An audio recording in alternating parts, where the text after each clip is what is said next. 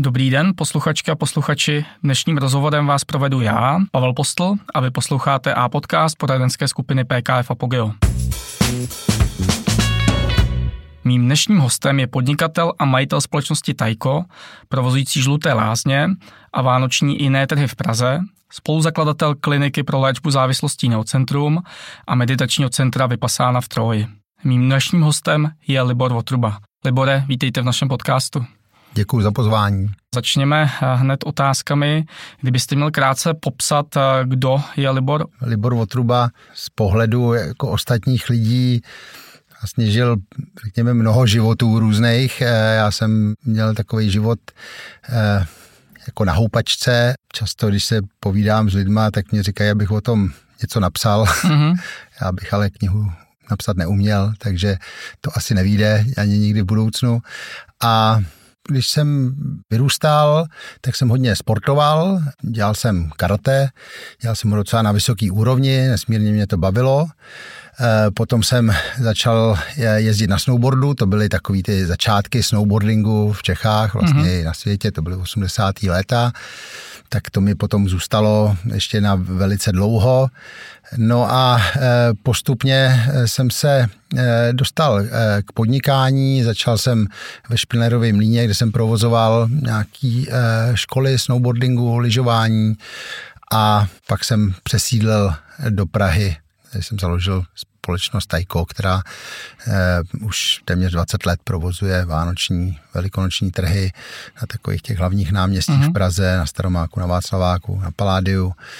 No a eh, potom se nám podařilo dát eh, dokupy eh, žluté lázně po těch strašlivých povodních a po po té strašlivé komunistické době, která, mm. ve které teda velmi zdevastovali.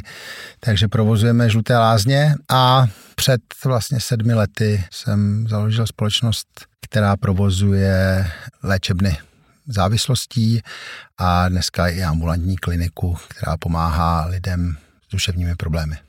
Mm, děkuju. Než se dostaneme eh, k žlutým lázním vánočním trhům i té klinice, eh, chtěl jsem se zeptat, eh, jestli jste v mládí nebo při dospívání měl nějaké sny, jste zmiňoval ten snowboarding, tak jestli jste chtěl být třeba reprezentant eh, v tom sportu, eh, jestli se vám některé z těch snů a vizí třeba podařilo naplnit a jestli ještě nějaké vize a sny máte eh, před sebou nebo kam kráčíte v tuhle chvíli. Jako můj sen byl v té době, protože já jsem vyrůstal, já jsem ročník 72, vlastně okolo revoluce mě bylo 18 let a já jsem samozřejmě v tom mládí nebo v těch teenagerských letech jsem snil o cestování, o tom, že někdy budu třeba trenér v tom sportu, mm-hmm. proto jsem taky šel studovat fakultu tělesné výchovy a sportu, eh, ze který jsem teda ve třetí, na začátku třetího ročníku odjel do Spojených států, kam jsem měl studovat, ale nakonec jsem stejně skončil jako snowboardový a lyžařský instruktor někde na horách. Každopádně mě baví podnikat, mm-hmm. to mě hodně baví, baví mě setkávat se s lidma, eh, baví mě dělat nové věci, eh, věci, které jako třeba ještě nikdy nikdo nedělal. Většinou je to tak, že i v tom podnikání, když vidím vlastně nějakou díru na trhu, která, eh, která není zaplněná, tak mě to začne zajímat. No a Další sny, určitě jsem snil o tom, že budu mít děti, že, že s, s nimi budu mít dobrý vztahy, uh-huh. že budu mít rodinu. To všecko se mi i v tom čase dost zkomplikovalo. Na druhou stranu s dětma mám a i s bývalýma partnerkama mám skvělý vztahy. Fajn, děkuji za otevřenost. Eh, když se podíváme na vás osobně a obecně na, eh, na člověka, populaci, tak každý máme své démony. Eh, dokázal byste popsat, řekněme, toho vašeho, jak jste se s ním vypořádával i co vedlo k úspěchu v rámci toho boje se závislostí na alkoholu? V době, kdy eh, jsem se dostal do kristových let, to znamená, bylo mě těch, okolo těch 30, 33, tak eh, to moje podnikání bylo, řekněme, na vrcholu. Mm-hmm. Eh, já jsem se začal cítit, eh, že jsem něco víc než ostatní, začala ve mně růst nějaká arogance, nepokora. Zdálo se, že nikdy nemám ničeho dost, že nic není vlastně dost dobrý, že pořád chci něčeho víc a víc. A mm, vlastně často jsem mi musel ohnout nějaký svoje hodnoty, no a abych se na sebe mohl dál jako dívat, nebo abych se dál mohl cítit jako normální člověk, slušný, tak eh, mě v tom začal pomáhat hodně alkohol, postupně nějaký drogy a takže najednou jsem se cítil jako celý, že je všecko v pořádku, že vlastně i ty špatné věci nebo negativní věci, které dělám, ať už eh, třeba i někdy v té práci nebo směrem k rodině, tak eh, že vlastně je to v pořádku a mm, ten, ten alkohol a drogy mě to pomohly jakoby nějak, řekněme, umrtvit mm-hmm. nějakým způsobem. No a postupně ta doba, kdy mě to přinášelo nějakou úlevu, se zkracovala a to množství, který jsem musel užívat, se zvyšovalo, až už to bylo takový, že eh, jediný, co jsem si přál, bylo, abych už se druhý den neprobudil. Mm. A e, takový byl stav, řekněme, ten poslední rok, e, celý nebo poslední půl rok tými aktivní závislosti. Jak jste se jako vypořádal, nebo jak jste došel k tomu, že potřebujete léčbu a co se ve vás hnulo a jak jste mm. dál jako postupoval? Hmm. No, eh, problém byl, že jsem se budil každý ráno a budil jsem se s velkýma výčitkama s tím, mm. jakoby, co způsobuju sobě a co způsobuju eh, lidem, kteří mě mají rádi a který mm. já mhm. mám rád, tak eh, to bylo nesmírně bolestivý. Každý ráno jsem si sliboval, že už to změním a vlastně se mi to skoro nikdy nepovedlo. No a měl jsem děti, mám syna, mám dceru, mám je nesmírně rád, eh, chtěl jsem, aby se za mě nemuseli stydět, abych i já s nima mohl prožít dobrý život. No a aby mě prostě bylo líp. Takže to byl nějaký zlom, ke kterému jsem docházel, jako každý, kdo se potýká se závislostí, tak eh, to zkusí samozřejmě stokrát, tisíckrát sám. Sám si řekne, že to, že už, už takhle ne. A téměř, pokud je to opravdu člověk, který trpí závislostí, tak eh, vždycky selže. No a takže když už eh, eh, ta bolest byla mnohem větší než ta naděje, že to sám dokážu změnit, tak jsem vyhledal pomoc a tenkrát jsem se tak styděl, eh, že jsem musel jsem přeletět téměř celý svět a letěl jsem do Jižní Afriky na jednu kliniku.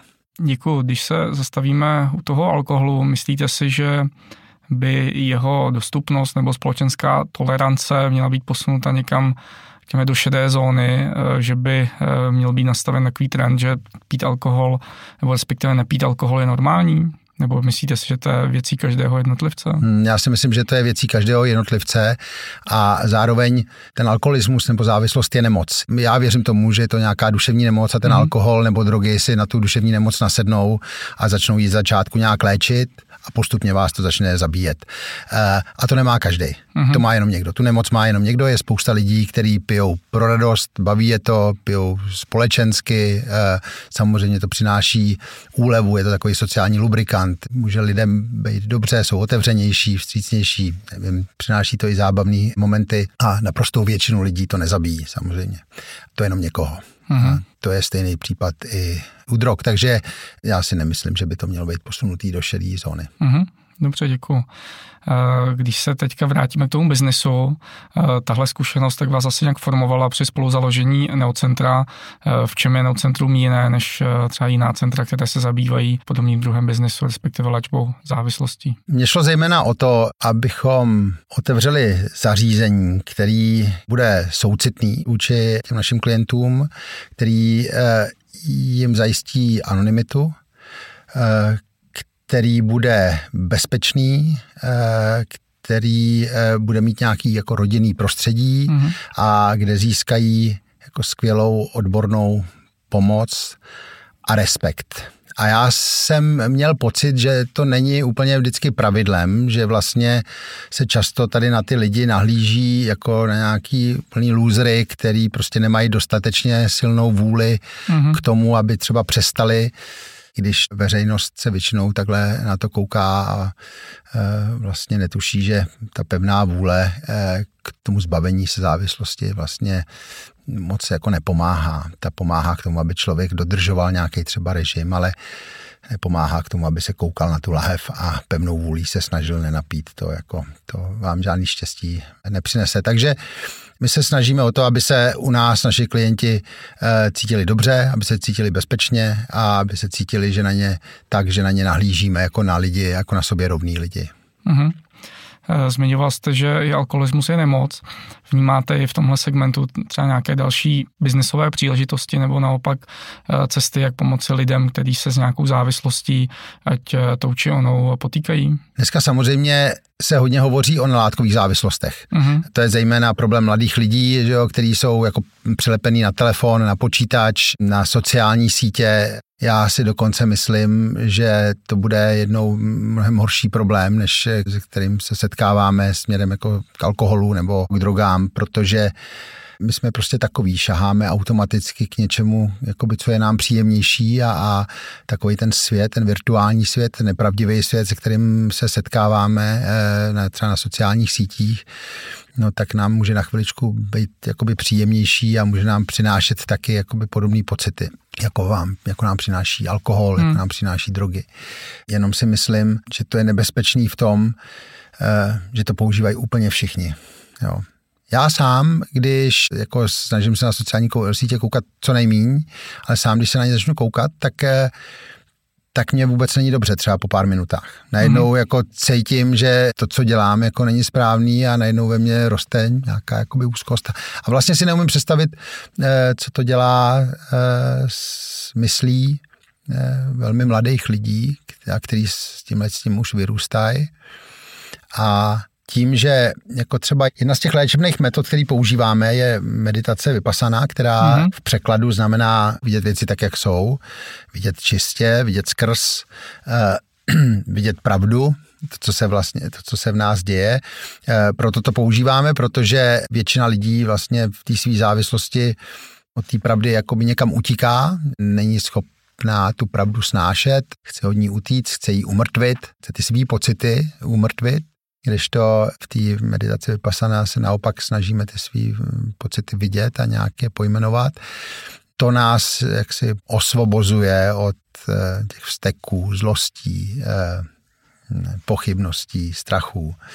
No a na druhou stranu samozřejmě ty nepravdivé věci eh, k tomu, k těm problémům přispívají a, a ty sociální sítě jsou hodně nepravdivé. Čili nějaký nový fenomén doby, který já co i vidím, tak tam je nejen ten problém jednotlivce, ale eh, celkově u těch, řekněme, společensky přijímaných eh, drog, jak jako je alkohol, jako jsou ty sociální sítě, tak uh, tam to má vliv i celospolečenský, samozřejmě třeba produktivita práce, tak těch uh, lidí nebo těch uživatelů i řekněme těchto běžných věcí, tak je pak snížena, protože buď to uh, je nějak ovlivněná ta psychická nebo fyzická stránka, nebo naopak to soustředění se nebo potřeba vždycky hledat jako ten únik do toho, do toho virtuálního světa i v průběhu třeba mm, pracovní doby nebo produktivního času. Um, Myslíte si, že co se týče té léčby závislostí u mladistvých, já jenom vidím v médiích, jak eh, se řekuje nad tím, že je málo dětských psychologů, že v tomhle směru stát zaspal.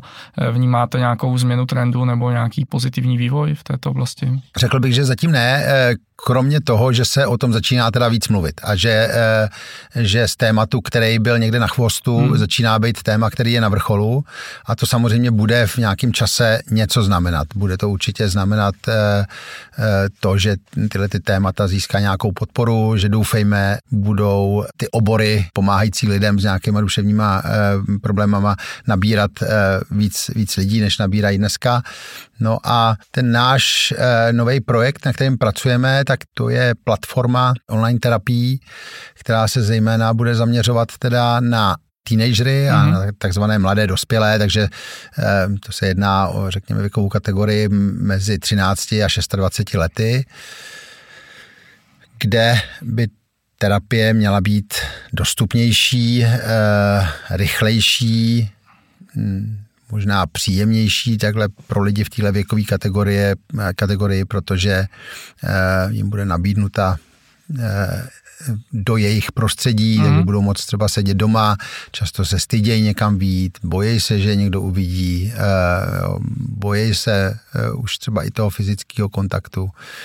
Takže se sna- budeme snažit nabídnout jim alespoň tento, jakoby ten, tuto pomoc, tu konzultaci nebo terapii online, samozřejmě já stále vidím jako asi přínosnější tu terapii, která je face to face, na druhou stranu tenhle ten způsob je alespoň způsob, který budeme moci nabídnout mnohem většímu počtu lidí.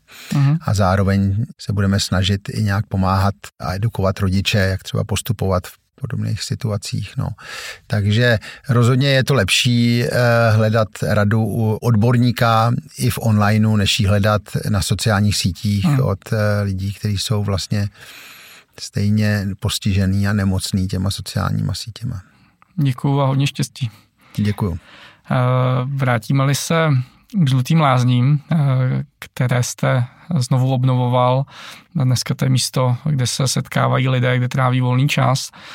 Um, je tam ještě prostor něco zlepšovat, inovovat, nebo jak jako přistupujete k těm novým nápadům, co se týče provozu areálu? Hmm.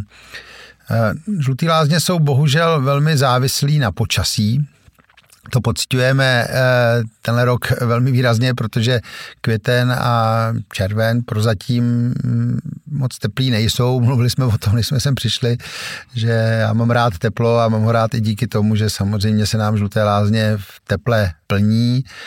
Takže na tom jakoby moc nezměníme. Ten nejsilnější faktor je počasí a to mm-hmm. neumíme ovládat. Eh, na druhou stranu se nám podařilo eh, přijít společně eh, se společností Dekolet s projektem Světla vyprávějí. V letošním roce to byla vlastně první sezóna v zimě.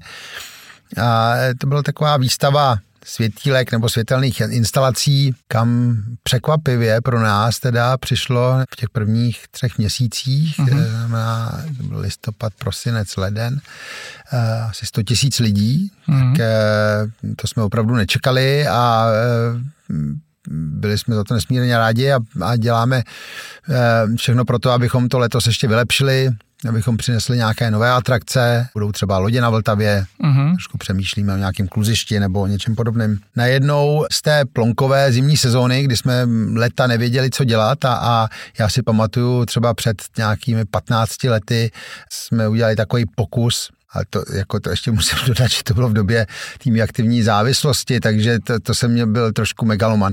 Takže jsme eh, koupili sněžný dělo, koupili jsme rolbu, koupili jsme vlíček a udělali jsme tam dokonce eh, kopec svah zasněžený ve, ve žlutých lázních a pak, pak nějaký 800 metrový okruh no ale eh, bohužel zase to počasí v Praze není takový, aby se, hmm. aby se dal stříkat sníh a hmm. bylo to tak nákladný, eh, že, že to opravdu nevyšlo. Takže ten nový projekt jsou světílka, eh, nebo světla vyprávěj, daří se nám v něm a jsem za to hrozně rád, že máme nějakou náplň na zimu. Hmm. Když jsme u té zimě, tak co vás baví na pořádání vánočních, potažmo i potom velikonočních trhů? Ehm, dá se v tomhle směru něco taky inovovat nebo inspirujete se někde třeba v zahraničí eh, stran taky nových nápadů a myšlenek? Hmm. Nebo jedete v oskoušených zaběhnutých kolejích? Hmm. Spíš jedeme v oskoušených zaběhnutých kolejích, pořád se snažíme ale něco vylepšovat. Eh, já myslím, že vánoční trhy jsou eh, jako tradiční věc, taková konzervativní věc, která by se zase neměla pořád nějak měnit, i když po nás pořád někdo chce, aby jsme tam něco měnili, když se bavíme o našem marketingu nebo PR, jak vždycky chtějí, aby tam bylo něco nového, co nového tam uděláme. Ono jako ty věci lze vylepšovat, samozřejmě použití nějakých materiálů, které jsou ekologičtější a podobné věci, to je úplná samozřejmost. Mm. Samozřejmě jezdíme se inspirovat do zahraničí, jezdíme do Vídně, jezdíme eh, do Drážďan, jezdíme eh, do Norimberka, jezdíme jako všude možně. Naše trhy eh, se pravidelně umístují v žebříčku CNN a BBC do desátého místa na světě každý rok, takže za to jsme rádi a pořádáme je rádi. Málem jako prožili jsme velmi těžký období v covidu, mm. kdy vlastně tehdejší vláda eh, dva dny před začátkem trhu, když už to všecko stálo eh, a vlastně jsme měli za sebou téměř dva roky covidu, to je nebo dva roky takový jako nucený přestávky, kdy jsme jenom prodělávali peníze a už jsme teda sotva dýchali, tak jsme postavili trhy s tím, že vláda slibovala, že už se nic zavírat nebude a dva dny před začátkem nám trhy jakoby zakázali a zavřeli. No, a my jsme nebyli jedni z těch, který by vánoční trhy nazvali kulturní akcí, což velká část eh, nějakých měst nebo pořadatelů udělala, ale tak jsme si poslušně to sklidili a odešli. Hmm se pamatuju tu dobu, taky jsem už si říkal ty tři dny před, když už to bylo postaveno, že letos trhy budou a nakonec se všechno změnilo. Když se podíváme na, do budoucna na nějakou ještě vizi, eh, čeho byste ještě chtěl jednou dosáhnout a může to být jak v té biznisové nebo jiné rovině. Já bych chtěl rozšířit působení našich klinik do zahraničí. V tuhle chvíli je velmi otevřený Tajsko a potom ještě země Blízkého východu, Abu Dhabi, nebo Emiráty mm-hmm. jako takový, eh, tam nějak jednáme, jednáme o tom, mm, že bychom naše centrum přenesli tady do těch dvou míst. Já si myslím, eh, že je to otázka třeba příštích pěti let, kdy, kdy se to stane. Mm-hmm. A protože věřím, tak jak sleduju ostatní centra, podobný tomu našemu, nebo léčebny, to je takový to český slovo, který se na to používá ve světě, tak vnímám, že to, jak my to děláme tady u nás, kdy vlastně spojujeme tu velmi kvalitní odbornou péči, máme 25 terapeutů eh, dohromady, eh, psychiatrickou péči s těma metodama jako meditace a s nějakým tím pohledem lidí, kteří s tím mají vlastní zkušenost, tak eh, v tom jsme jako velmi originální a velmi dobří. Jo. Takže my si myslím, že tu službu vykonáváme jako tak nejlíp, jak umíme a ne, neděláme ji tak, aby se nám ty lidi vraceli, eh, což některý centra dělají, ale tak, aby jsme, když je pošleme do světa, tak jim ukazujeme, ukazujeme to, co mají dělat, aby zůstali střízliví. Mm-hmm. A e, takže myslím si, že v tomhle to máme velkou naději. E, teďka beru i o prázdninách první skupinu našich terapeutů na takový kurz do, do Tajska, Eh, kde by měli získat jako mezinárodní certifikaci. A takže jo, tohle to je asi takový jakoby ten hlavní cíl. Jinak musím říct, že, že někdy už jsem jako unavený, že už bych chtěl spíš odpočívat, ale stejně si vždycky něco, něco najdu, když si tisíckrát řeknu, že už budu jako, že už zpomalím, tak většinou ještě zrychlím, tak uvidíme. Dobře. Jste zmínil tu meditaci, jsem četl nebo v nějakém rozhovoru s vámi se doslechlo, že prý každý den 20 minut meditujete. Ukázal byste nějak popsat posluchačům, v čem je to dobré, nebo proč byste to doporučil nějakému širšímu okruhu hmm. lidí? Ještě s tou mojí meditací je to jak kdy. Já se snažím dělat takový dva až tři retreaty, se tomu říká, mm-hmm. ročně, což jsou takový jako sedmi až desetidenní pobyty, ať už eh, jezdím do meditačního centra v klášteře v Tajsku, anebo tady v Čechách, v tom centru, které eh, jsem eh, vlastně spolu zakládal a tam zůstávám takovouhle dobu. Mm, no a tam medituju nějakých 10 prostě až 17 hodin denně, to, to je velmi intenzivní. Mm. Potom, když o tam teď odejdu, tak eh, většinou medituju jako každý den 30-40 minut a pak to postupně tak upadá, upadá, upadá, až třeba dneska je to často třeba jenom 10 minut. No ale tak zase se chystám na další retreat. A já to beru jako takový trénink mysli. Jo, je to tak, ten můj učitel meditace vždycky říkal, ani, tvůj, ani tvoje tělo, ani tvoje mysl nejsou tvoji přátelé. Jo, to tvoje tělo stárne, bolí, tloustne, já nevím, kdo ví co. Jo, a ta, ta tvoje mysl zase ti přináší furt obavy, pochybnosti, touhy, zlosti, eh, steky, lenost všechno, takže je potřeba to trénovat. A e, tenhle, tenhle ten typ meditace vypasaná je jin, trošku jiný, než si většina lidí pod e, meditací představí. Já sám, když jsem odjel před deseti lety do toho kláštera, e, tak jsem si říkal, no tak jakoby tam vyleju to negativní zmysly a naleju to pozitivní a bude mi dobře. No to prostě no to takhle nefunguje. Mm, vlastně ten samotný proces meditace je velmi, nebo ty vypasány je velmi bolestivý, protože najednou člověk jako je sám ze sebou, je hmm. sám ze sebou e, ty desítky hodin a, e, a vůbec to není jednoduchý a vlastně ta e, a snaží se sledovat všímavě to, co se mu děje v mysli, to, co se mu děje v těle, to, co se, jaký má pocity, jaký má emoce a nějak to pojmenovávat a zase jenom to pojmenovat a nedržet se toho. To znamená, to je to, co většinou děláme eh, v normálním životě, že mm, nám přijde třeba nějaká malá myšlenka nebo nějaká malá obava a my si ji chytíme a uděláme z ní jako tu velkou obavu. Hmm. Hmm. Jinak řečeno, uděláme z komára velblouda. Tak eh, ten, ten typ meditace nám pomáhá v tom tohle to nedělat. E, jako e, vidět to, že něco přichází, třeba nějaká myšlenka a pak se zase vrátit.